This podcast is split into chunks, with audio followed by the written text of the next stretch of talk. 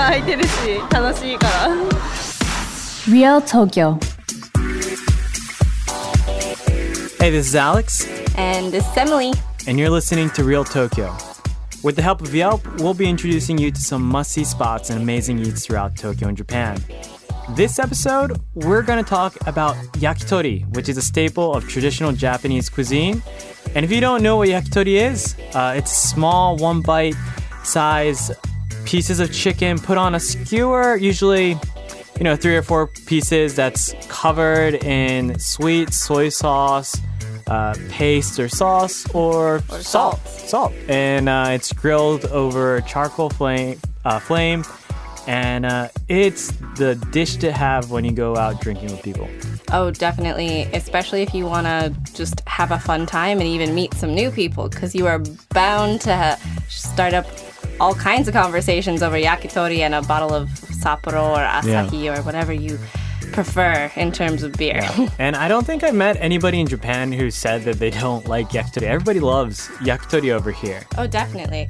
I mean, it's certainly that go to, especially in college. Um, I remember going out for yakitori quite a bit, um, mostly because you get it in the cheaper parts of uh, Yeah. town usually. Uh, but we'll be talking a lot about this kind of rise of higher class yakitori as well. And also, and some uh, traditional, more cheap, uh, you know, cheaper priced uh, places.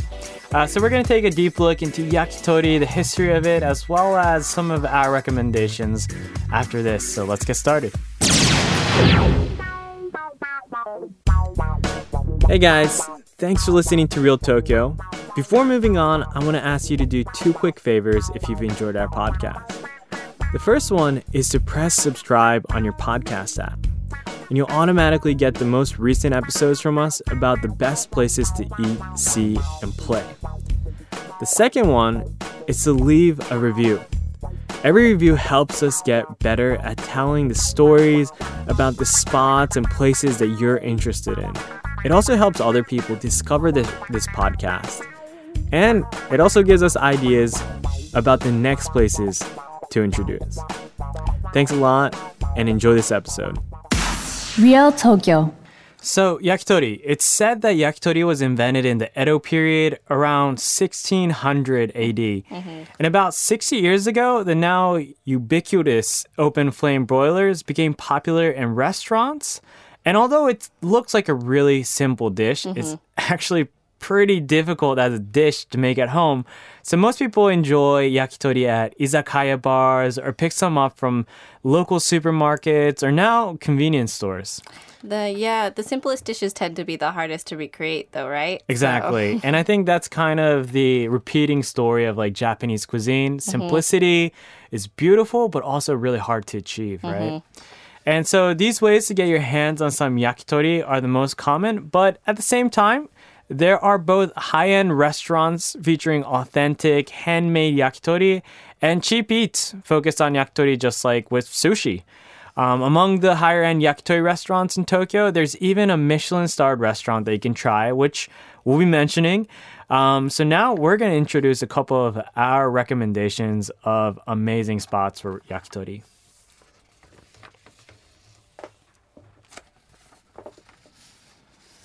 Okay, sounds good.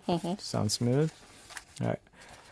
So the first place that I actually want to recommend, and we're going with, uh, I guess, one of the more famous places for the first recommendation is the Michelin starred restaurant called Birdland.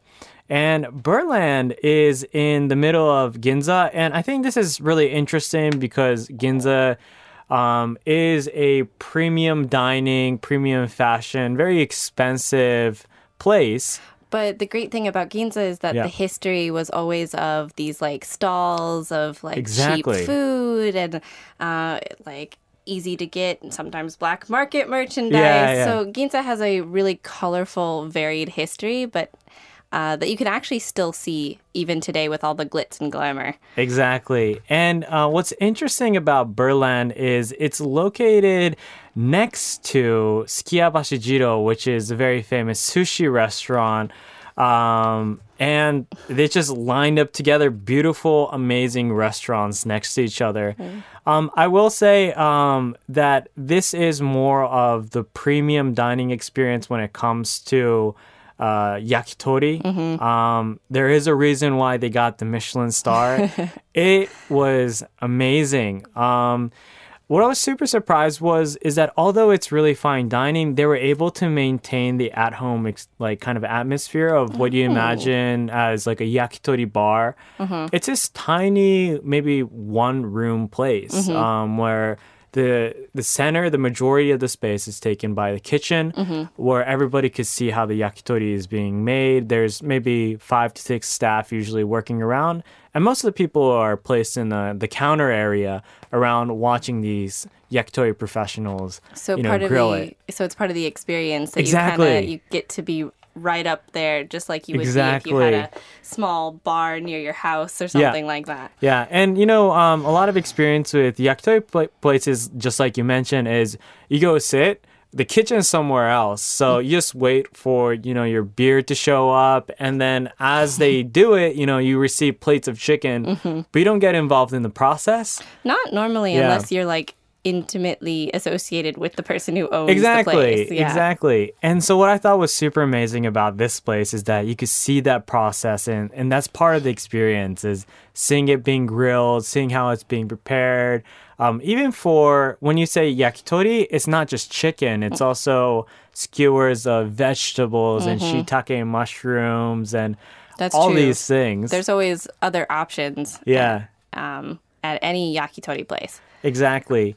Um, so at Birdsland, uh, what's really great about here, um, I would recommend getting omakase. And I would say about this for most places, um, especially for traditional dining like sushi and yakitori. Yeah. They have two types of omakase, which means, you know, chef's recommendation or chef's choice. Um, the first is five items for uh, 6,300 yen, which is equivalent of, you know, 60 US dollars. Um, second one is eight items of $84. Um, major difference, you'll get the same skewers. You'll get, I believe, uh, six or eight pieces of skewers as well as some sides of like tofu, salad. Um, at the end, they give you an oyakodon. Um, the two things that they give in the eight piece um, is actually uh, grilled cheese. Grilled cheese. Yeah, so they put um, this, I- believe it's mozzarella um, o- on a skewer, And then they- they put it over the charcoal flame, and it just really, really amazing. so an extra fancy cheese uh, Yeah, stick. exactly, like super fancy yakitori cheese stick. Um, and also, um, I actually ended up ordering that separately. So, um, and also they come with dessert, which is uh, like custard pudding. Uh, they they make and yakitori restaurants because their theme is chicken. They're also super conscious about the types of egg that they use. Oh, that makes sense. Yeah. And so, you know, custard pudding, you know, the major selling point of that is what kind of egg that you use. Because it changes the flavor, it changes the consistency, Exactly. all of that, right? Exactly. So my recommendation is, you know, spend that extra 20 bucks on this, get the whole experience because you're going to see other people eat the pudding, see the other people eat the cheese sticks and you're going to want it and you'll probably end up ordering it separately. Don't miss out on the on, on the cheese. Yeah, exactly.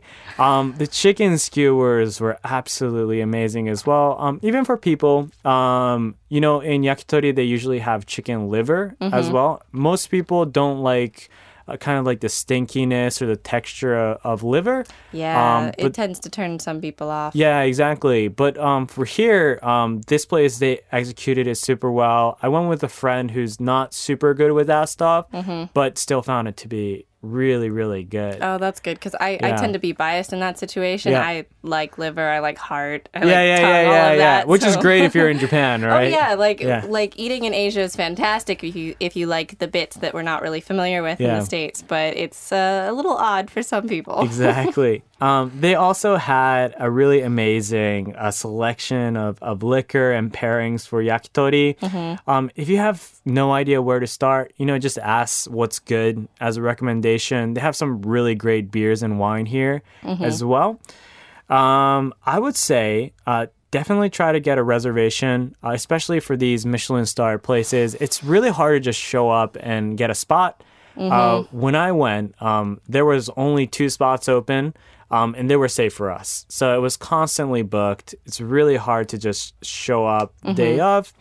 Another thing I would say is it's a bit hard to find. Um, a lot of places in Ginza are kind of hidden. They might be in the basement areas or very small alleyways. They tend to either be tucked behind things or Yeah. like maybe they were where a new department store is. And so they kind of like re shelled it somewhere in the building or something like that. Exactly. So um, they also explain this in the access for their website.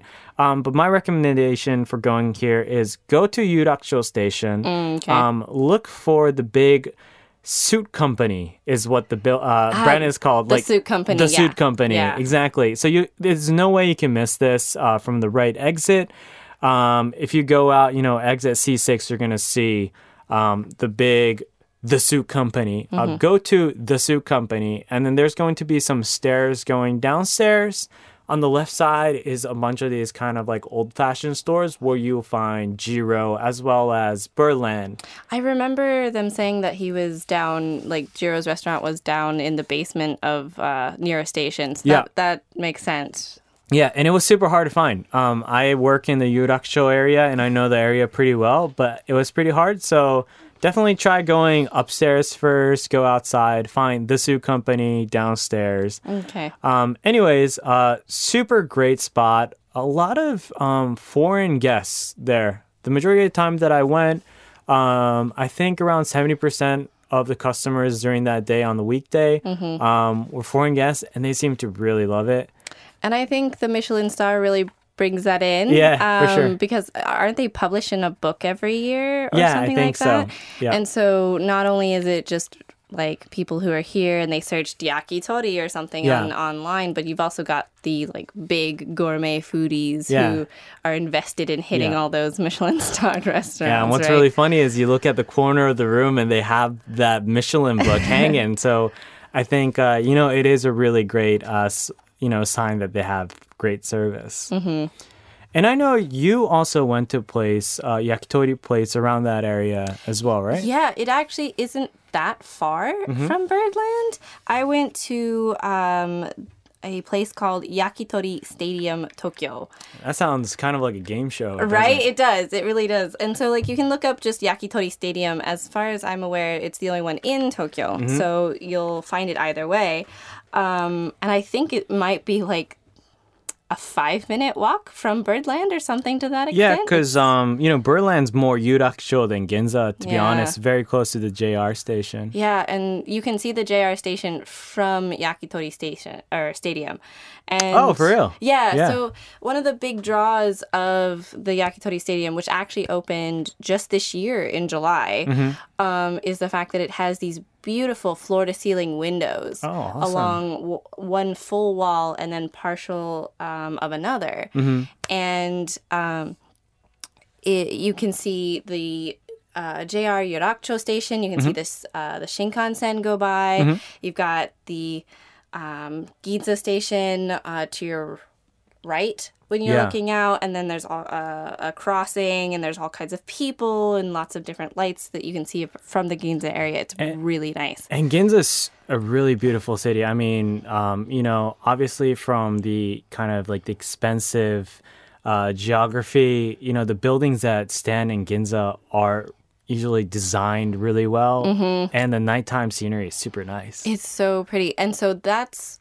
I also am going to recommend you get a um, reservation, A reservation? here, yeah, for sure. Um, so far, uh, at least on a weekday night, it's not particularly busy, and so you may be able to find a seat.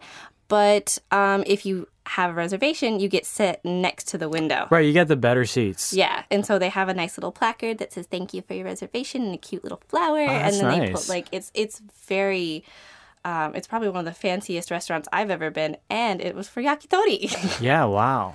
so And that's kind of interesting, right? In, in that yakitori is kind of like a commoner's food by Mm-hmm. tradition, but now it's elevated to the status of like luxury cuisine as well. Yeah, and I think that might have been a recent like development, like a recent Yeah. trend of trying to like like you say elevate food Yeah. from its uh, humble origins Yeah. as like the the usual like blue collar worker foods Mm-hmm. like yakitori or even sushi when it was first invented Yeah, was yeah, all exactly. It was commoners' collars. food. Yeah, exactly. Yeah, so um, this is just a really great experience of not just like the yakitori experience, Mm-hmm. but also just a fine dining experience in Ginza or Yurakucho. It's Yeah. it's pretty great, I have to say. Um, and of course, besides the scenery, yeah. the food was amazing. And I, I kind of found this interesting. Um, it's called Yakitori Stadium, which is a really weird name for a restaurant. So why why is that? The closest I could come to understanding that is that the the kitchen's actually placed at the back of the room. Yeah. And it's like it's lifted up, and so the uh you there's glass separating you and the chefs, but you can see them all working. On the different foods that you're being served. Right. And so maybe not as up close and personal as Birdland, but you can definitely still see the artistry going on. So I think the idea is that you kind of have this uh, experience of watching um, the master at work. It, it almost kind of sounds like uh, like a like Iron Chef or some kind of like food tournament It type really of looks style. like that Yeah. between the setting, which was like dark red and black, with some really nice like silver hangings Yeah. above, almost like a sumo ring. Like Yeah, the, yeah, the little, interesting. Like Yeah. flags above it in the middle of Yeah. the room, and then it it seemed there were spotlights on the kitchen. It, it just it felt like you were kind of in an arena of Mm-hmm. yeah, sorts. yeah. So it's, it's kind of like that. That's like a new gamified experience as well, right? Yeah. And um, I didn't get to go check out uh, Yakitori Stadium, but I want to go check out their website, and Mm-hmm. it seems like the major selling point for here is that there's different chefs, different styles from different prefectures across Japan. Mm-hmm. So I feel like maybe the concept is like you go to this one pe- place and you can experience yakitori from a wide variety of places. Yeah, and so they actually have a couple of different course menus. Um, and I really thought they were like kaiseki, like traditional Japanese course Yeah, meals, and they, it really felt like that. Um, ours was particularly autumnal with lots of pumpkin and lotus root and eggplant, um, mushrooms. Mm-hmm. Yeah, it's uh, like focused heavily on on the side dishes. Um, but yeah, so their selling point is really focused on particularly seven different types of chicken from seven different locations in Japan. Yeah. And it's all usually cooked a different way. Mm-hmm. Um, like I want to say one of my favorites was particularly the chicken skin from Ehime, Yeah. which was served with like almost like a um like Worcestershire sauce. It was very, Okay. but it was sweet. Yeah. And so that was it was crispy and delicious, and that was like the middle of the course, and Yeah. you're just like, this is a wonderful refresher for Yeah. um, what I have ordered. But you started with like some marinated uh, mushrooms Mm-hmm. and sweet potato. That's another one that featured prominently, um, and the liver. Yeah. Again, I liked it, but not my friend wasn't a big fan Right, of it. right. To each their own. Yeah. But um, and then as they came out, they set out one of the hot plates for Mm-hmm. you. So they would come with your skewers when they were cooked and Mm-hmm. set them out on this hot plate to keep them warm while you continued on through the courses. Mm-hmm. And it it just felt like the food never stopped. It was just always That's a great. new thing, Yeah. and they were so attentive. Like Mm-hmm. all of the staff was always like taking plates that you didn't need anymore, asking if you wanted some other drinks. Like at one point near the end of the meal, I put my coat on, Mm-hmm. and so they gave me hot tea instead of water at the Oh end. wow. Yeah, Like they great. realized I was Yeah. getting cold, and it was it, it was I love that so nice. much. I really love Japanese hospitality when they do it right. And Mm-hmm. I feel like it's changing a little bit in Japan. I feel like um, you know, fast dining and Mm-hmm. uh, you know, uh, foreign restaurants. I think are kind of changing the culture. Mm-hmm. But I feel especially for these traditional dishes or restaurants that focus on these traditional dishes. They really emphasize hospitality and the way things have been done uh, traditionally, even in kind of like the discipleship process of Yeah. raising like the next generation of chefs, right? and it, it really felt like eh, the most elegant place I could be. Um, everyone had either their suits or their chef uniforms on, like with the trainee chefs and everything, and yet it didn't break the bank. Yeah. Like um, our course had 10 different items in it, and that included a uh, suimono at the end, so some soup, and uh, dessert, which was some really delicious warabi Yeah. mochi. And that was, my gosh, like 3,200 yen a person? Oh my gosh, that's super cheap. That's like 30 bucks a person. Yeah, For so- really good yakitori experience, For really 10 nice view. Yeah, for a 10 item course meal. And it was just like, It's a lot of food. yeah, it was so much Yeah. food. I'm still full. Yeah. yeah. but um the the most expensive course that you can get there has like very special special like um black pork Yeah, interesting. Involved as yeah. well. Kurobuta. and yeah. that's still only like 5800 yen or about 56 That's 57 really dollars nice. so it's That's really nice. it's a really great experience for not a whole lot of money so if you want some high class Yeah. uh, yakitori on a budget i highly suggest checking it out Yeah, honestly, like the whole experience, the view, the hospitality, and on top of that, the selection of yakitori that you could experience here, it for 30 bucks is ridiculously Mm-hmm. right yeah, i was really so good. surprised Yeah, wow. I'm definitely going to check that out because I work in that area. Yeah. Um, that sounds really, really cool. Um, so I guess I, I know you mentioned kawa right now Mm-hmm. or, or, or chicken skin. And, and, and, you know, we also mentioned things like liver. Mm-hmm. I think what's so amazing about these yakitori places is although it's the same category of yakitori, Mm-hmm. they execute it so differently. Like, oh yeah some places for skin it's uh you know the you know the concept of like kari kari like very crispy, um you know and then other places they like the like the softness the chewiness of, of the yeah, skin they're more and- of like like keeping the fat on the Yeah. skin as like it, while they're cooking it instead of just making it as chipified Yeah. as possible. I guess. Yeah.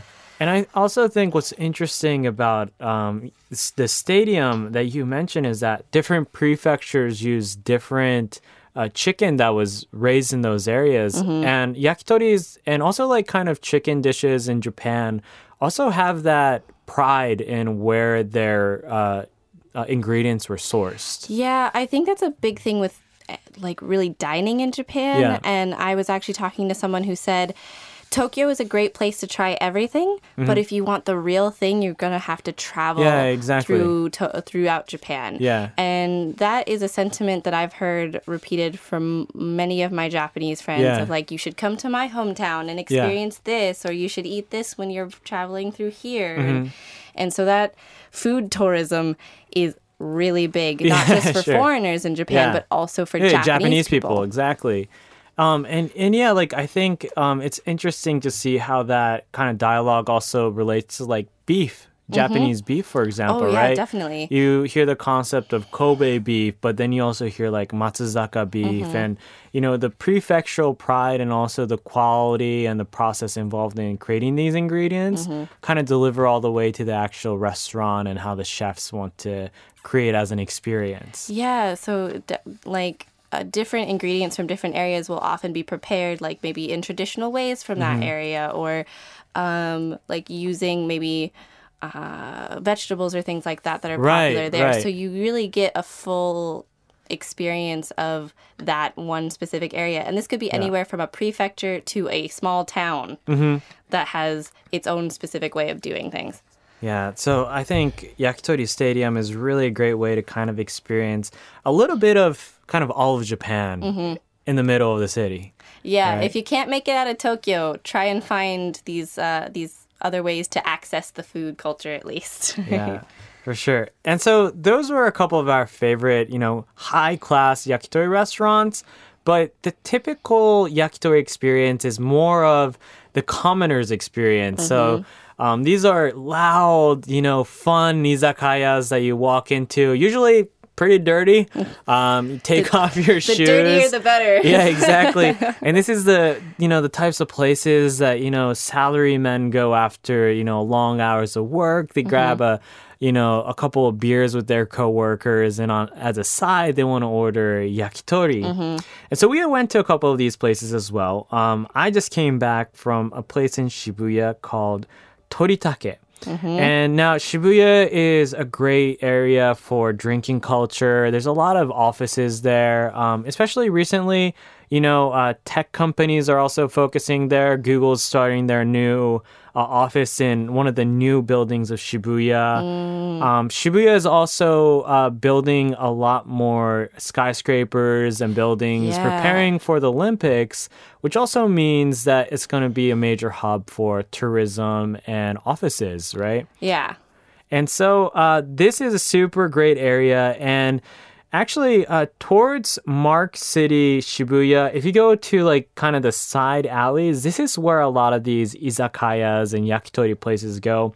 You'll notice that kind of the atmosphere of Shibuya changes. It gets a lot more common, like a lot more, a little dirtier, a lot more. Uh, you know, mom and pop shop. Yeah. a lot more neon lights. You know, really see- cheap lighting. Well, see, but that's the great. That's what I love, and I'll talk Yeah. a little bit about that later. But Yeah. like the thing about Shibuya that I always ex- like anticipate is like the international food culture, Yeah. and so it's interesting to kind of get back to the those roots of Exactly. before the international food Yeah. culture, right? And so, like, this is just a little bit of like old Japan. Mm-hmm. Kind of feel like the beginning of the Heisei era or like the end of like the Showa era. Mm-hmm. Just like we are going to stick it out, even if like the rest of the city starts, you know, internationalizing or glamorizing and that definitely makes me think of the like end of the bubble economy. yeah, exactly.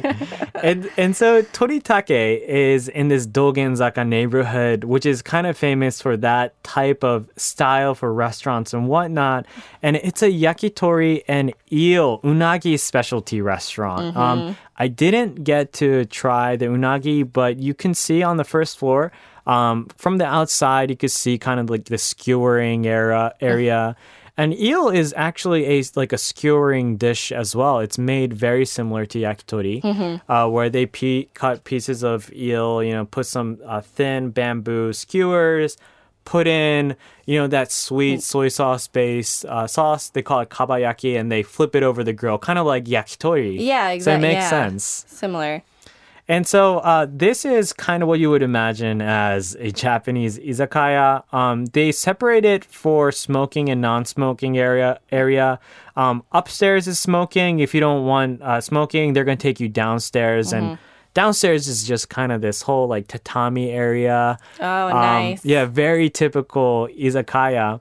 Um, and I'll tell you, this is like really affordable yakitori uh, for a lot of food. Um, Mm-hmm. It was like maybe two or three times more food than I had at Birdland for maybe like a third of the price. Yeah, that Um, sounds about right. Yeah, so this is kind of like um, I don't want to say like quantity over quality because it did taste great, Mm-hmm. but you do experience like huge portions of negima, Mm-hmm. um, which is like uh, how do you say like the long, lo- the thick the green long onions, in yeah. between the chicken skewers. It's it's kind of what you imagine a So they, it's be. filler. It's filler. Yeah, yeah, and um, they do uh, things like um, tsukune stick, which is kind of like chicken meatball skewer. Mm-hmm. Um, they also had wings. Um, yakitori uh, flavored kind of chicken wings, Mm-hmm. um, and it was a really fun experience. You know, um, I love kind of that casual commoner feel of izakaya. Everybody's having a fun time. Mm-hmm. Everybody,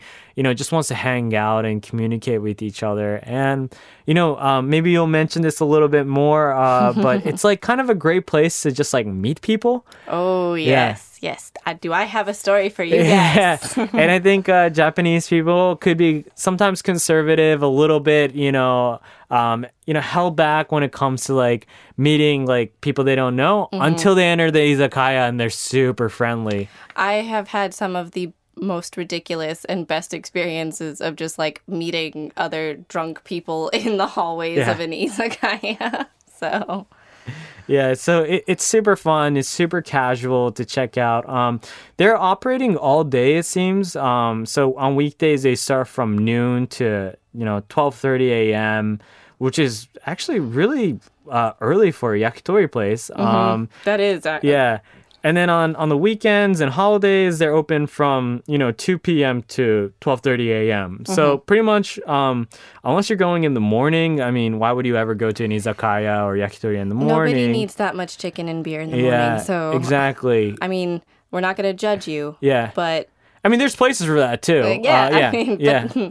But, for these kinds of places, you're not even going to get the the real experience unless you go later. So Exactly. save it for save it for then. I think I think you know it should be a bit dark before you enter these places, but uh, you know, kind of after lunch if you want to go. Um, it's you know brunch type of situation. It's good. Um, budget wise, um, I also ordered the omakase, which is a lot of food for. I believe two thousand yen, and then you order a couple of drinks on top of that. But still, it's it's like thirty dollars, thirty five dollars. So I really recommend this if you're looking for like an authentic yakitori experience in Shibuya while not breaking the bank.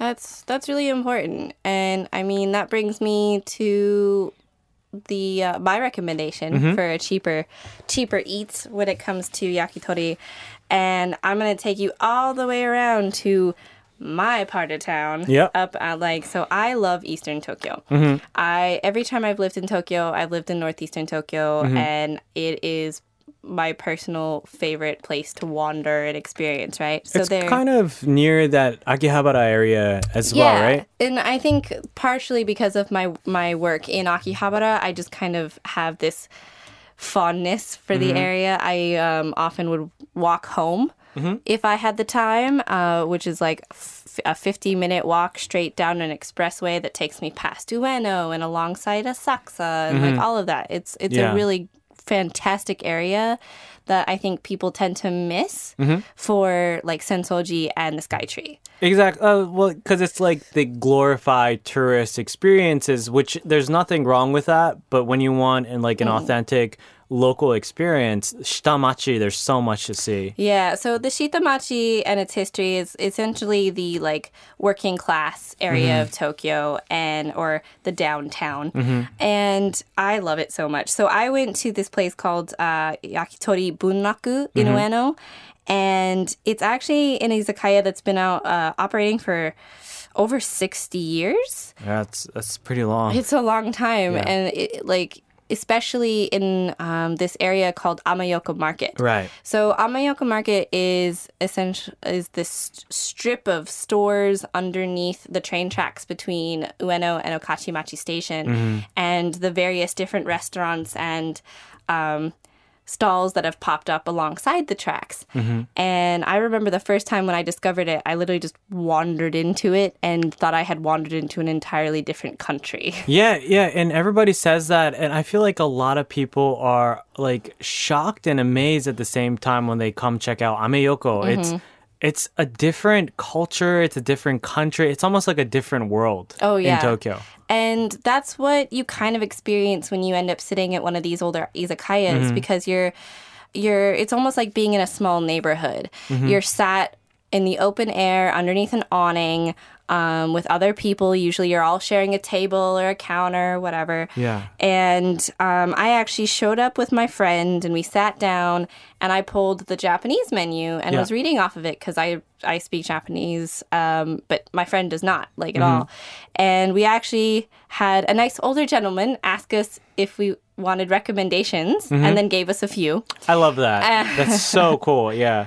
And uh, this is what I was talking about, about meeting people. Yeah. And then we actually, when I was turning around to look at the rain, we actually had this couple ask us if we needed help. And I was like, oh no, we're fine. I responded in Japanese. And they're like, oh, that's great. Come sit with us. Yeah, great. immediately, like, why don't you just come sit with us? Let's Yeah. talk. Right. Yeah. So.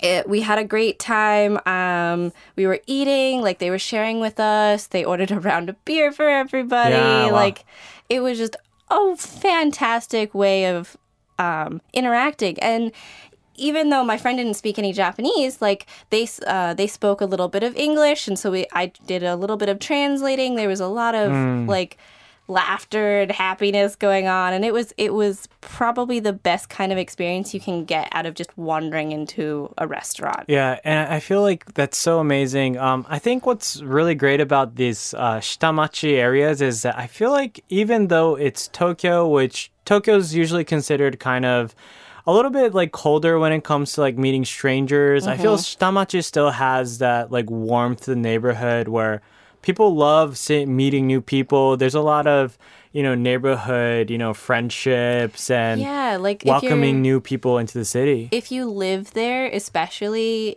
there's quite a few people that you'll end up like seeing regularly. Mm-hmm. Um, a lot of families in the Shitamachi have been there for generations that like go back a couple hundred years Mm-hmm. Right. even. Um, and you kind of get to build a sense of camaraderie and community, uh, even if you don't speak that much Japanese. Mm-hmm. Right. Mm-hmm. So, like, even like if you're coming to stay, even for a like a couple weeks or something, I highly suggest it. Not just because it's cheaper Mm-hmm. uh, than Shinjuku or Shibuya or, or any place like that, but simply because you might get the opportunity to have a grandma pull you into a festival going Yeah. or something like that. You know, so um, but. Bunraku especially was really interesting because it kind of brought out that shitamachi flavor as Mm-hmm. well. Like there was different kinds of flavors when it came to the yakitori.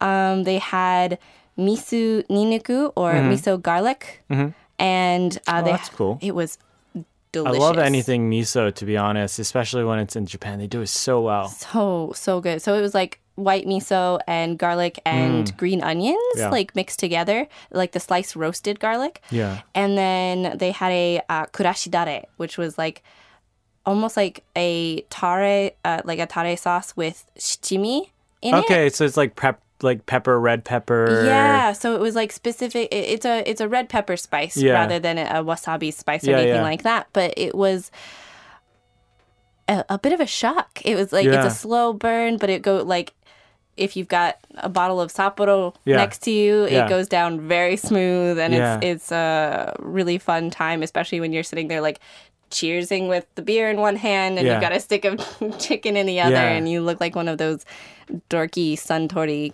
um, Right. commercials. um, I, I I forgot to mention in Birdland, but that kind of reminds me. Um, one of the shocking uh, skewers I had was the first skewer that they gave me, um, where it was a wasabi uh, skewer. Oh. And so it's not it's not salt. It's not the the soy tare. Um, it just straight up wasabi on each piece, and honestly, it's pretty intimidating at the beginning. Sounds a little bit terrifying, honestly. But, but kind of the fattiness of the chicken actually kind of makes it a little bit more mild and easier to taste. But like enough of a kick, like back in your nose to know that it's it's wasabi. Mm-hmm. And I felt like they did it super well. Uh, that's great. Like when you can, the like they hone their craft so much Yeah. that um, really getting to taste the flavors that they came up with is Yeah. always a wonderful experience Yeah. in my in my book. Yeah, and and depending on the place that you go, you know, they they get creative with these types of things like shiro miso, you know, with shimi or mm-hmm. wasabi, or like maybe places I've had um, that use like uh, umejiso, which is like Yeah, uh, like plum the and- plum, and yeah, like sour plum and like shiso uh, leaf. I'm not sure how to really explain shiso. Shiso's like an herb that kind of eh, is sort of related to like mint, but it's not as cold. Yeah, yeah, it's it's exactly that. That's exactly how I, I would explain it. There's no really good way of explaining it. Um, it's it's kind of got this like herbal taste, Mm-hmm. but you see it in in a lot of things, uh, from sushi to tempura. Mm-hmm. Um, if you ever gone to a tempura restaurant and you see like this weird like maple leaf looking green maple leaf That's thing shiso, like yeah. in tempura, that's shiso. You've already had it.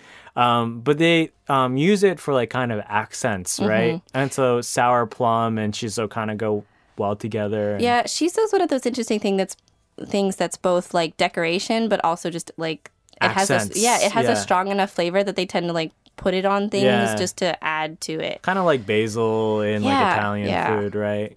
Yeah.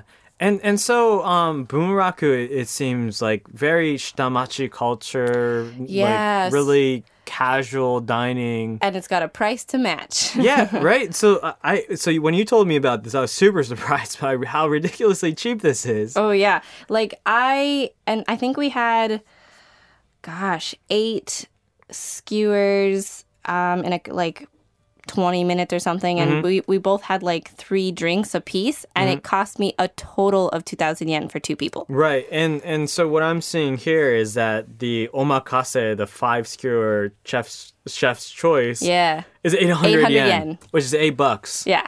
Right. That that's ridiculous because most omakases that I've seen is either like six to eight, and then that's like twenty bucks, thirty bucks. But this place is eight bucks. Yeah, so that's that's a big draw for these kind of places, especially in that area, Ueno, Okachimachi, that whole Ameyoko area. If you go up farther north, um, near Asakusa and Kappabashi, those area, or even near Kameido or Kinshicho, Yeah. near the Sky Tree, those are going to be a lot cheaper than if you wander down Dogenzaka, which doesn't mean that it's going to be like easier to find or Yeah. or better like in the long run. But I mean, it's it's the working class hardy kind Yeah. of like people serving food for working class hardy people. Right, So the idea is you're gonna probably eat a lot. Yeah. Because these are people like um artisans, Construction yeah, construction workers workers, and- yeah. dock workers are Yeah. real big out there, Yeah. like things like that. And so they're they need the the protein, they need the calories, so they're probably gonna spend a little bit more because they'll buy them more Right. but that does make it cheaper if you're looking for an option to like even rival McDonald's. Yeah. For yeah. I mean, eight bucks is like yeah. You order a Big Mac, it's like seven bucks already, right? Yeah. And that's just for the sandwich. That's Right. not even the set. So Yeah. It I mean, if you're really on a tight budget, these kinds of uh, fun um, like neighborly, really traditional places will usually be a little bit cheaper. And I think that's what's really great about these places is that it, you know, price doesn't always necessarily connect with quality.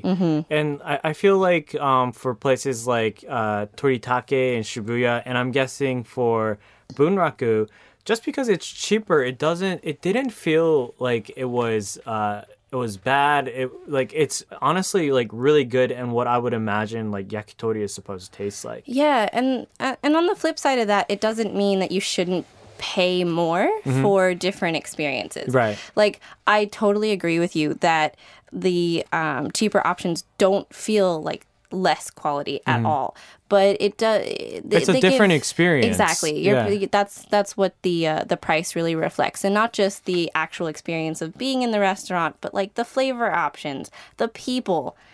How many drinks you can manage to have, and, like on your budget, that Mm-hmm. Yeah. kind of thing. So- Yeah. And I know, um, especially places, although uh, Toritake and um, all the other places that we mentioned accepted credit cards, um, one thing I would say is I know Bunraku and a lot of these moms and pop shops in Japan uh, don't accept credit cards. It's cash only. And this is a pretty common thing for mom and pop shops in Japan. So just be prepared a little bit to, you know, bring a little bit of cash um, just in case. Or even, you know, take a look on the web, you know, if they have a website or check out Yelp reviews or Tabelog reviews and see if they accept credit card. Yeah, because I I've there have definitely been a few times where I've been caught without cash and Yeah. had to borrow money or like Yeah. leave my wallet to go run and get money from an ATM. Yeah, I promise I'm not here to like shoplift. I, I really didn't bring cash and you go to an ATM somewhere. Right? Exactly. So that's always going to be a good idea whenever you're traveling in Japan, even in ultra modern quote unquote Tokyo, there are going to be places that you cannot use a credit card or a And- fast pass or and anything. super surprisingly, a lot of places don't accept credit cards. a lot here. of them Yeah. don't like like there's a lot of people in Japan who still don't have credit cards. Yeah. And especially if you're planning on leaving Tokyo at any point, you want to have cash. Oh, definitely. Outside of Tokyo, I feel like is is like you're gonna have less convenience stores, ATMs as well. Mm-hmm. So it's always a good idea to kind of stack up on cash before you go out to these places. And if that if it makes anyone feel any better, um, I've never been robbed in Japan. Yeah, I- I mean, yeah, people return like wallets in like 80, 90% of the time and they actually have cash Like, still left in inside. yeah, Yeah. nobody steals over here. So it's not eh, like I wouldn't worry too much if you're carrying around a couple hundred dollars because that is tr- like Pretty normal yeah. over here. Yeah. Like I've got people who pulling out wads of like Yeah. ten thousand yen bills, and I'm just like, that gives me anxiety just by looking at it. Yeah. But that's coming from an American perspective where Yeah. I kept a tight leash on my wallet and never had cash. So Right. And so, yeah, travel tip from us is definitely always have a stack of cash on you just in case uh, these authentic places in, in Tokyo or any other place outside in Japan um, might not accept credit cards. Yeah, especially if you want to go looking for like shrines or temples or castles. Yeah. Uh, some castles have like gift shops at the top, and they don't take cash or they don't Hmm. Take credit cards up That- there. It's so interesting. Like wow. the like I remember going up to uh, the top of Nagoya Castle and they Oh, have wow, they, yeah really? yeah they had a whole um, gift shop where you could look out over the city, but yeah they didn't take credit cards. So You know what's interesting? I don't want to get too off point, Off but, topic, but- yeah, um, is that like you won't they won't accept credit cards, but they'll accept Suica and like these electric payment transportation money. Yeah. So, um, you know, a lot of these places they're like, no, we don't take credit card, um, but they can accept um, Suica, Pasmo, and a lot of those places also accept uh, Apple Pay because they use the same uh, platform. Um, so actually, Apple Pay might actually be a pretty good option, but still, even like real mom and pop places don't even accept Suica. no, so I mean, it's like cash only, no paper trail. Uh, type of situation. Get used to uh, figuring out which coin is which as quickly as possible. Yeah, yeah, exactly. and if if not, just give them the bills and just accept the change. Um, well, that's that's all for the uh, yakitori segment. Um, but I would say, you know, um, no pun intended, but especially for areas like the Shitamachi experience, I really feel like that's an experience that you won't find on a tour guide. And I feel like that that is kind of the real Tokyo experience. And I, I recommend it even to my Japanese friends who don't live in the city when they come to visit Yeah. me.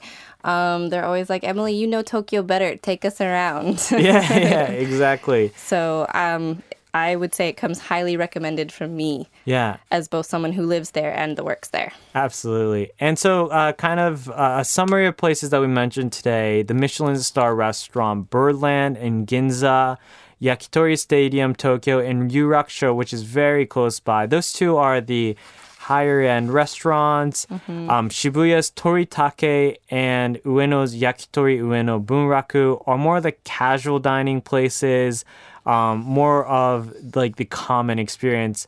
Definitely recommend all of those places depending on what you're you're looking for reservation situations and the places you visit. I think all of those places seem like a really great place to visit. Yeah, and my last point would be if something looks delicious, if people look like they're having fun, why not wander in? exactly. Yeah get lost in the city. I love that concept. Great. Real Tokyo. Real Tokyo.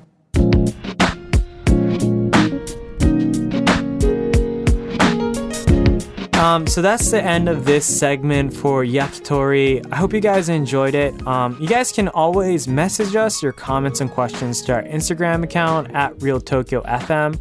Also, if you guys enjoyed our you know episodes, you know please write a review on the podcast app. Um, subscribe so you automatically get new updates. You know, in the review section, you know tell us, you know, questions that you want to, you know, ask Emily, you know, or questions that you might have wanted to ask me. I'm sure you would have asked already by now. Um, we we look at every single review that you guys give us. It also gives us better ideas about the topics, the places, the stories uh, for us to deliver to you guys so that you guys can enjoy this city more. Um, and also, uh, you know, subscribing also helps more people find our app podcast. And like as a tour guide, I love questions. Yeah. Send me all the questions. exactly. And you know, um, if you send it to our Instagram account, uh, we'll also reply uh, through the DMs and stuff as well. So we love to hear from you guys. Um, again, thanks so much for listening. Also, on our Instagram account is our ramen map. Check it out if you're looking for the best ramen info in the city. See you soon and enjoy Tokyo.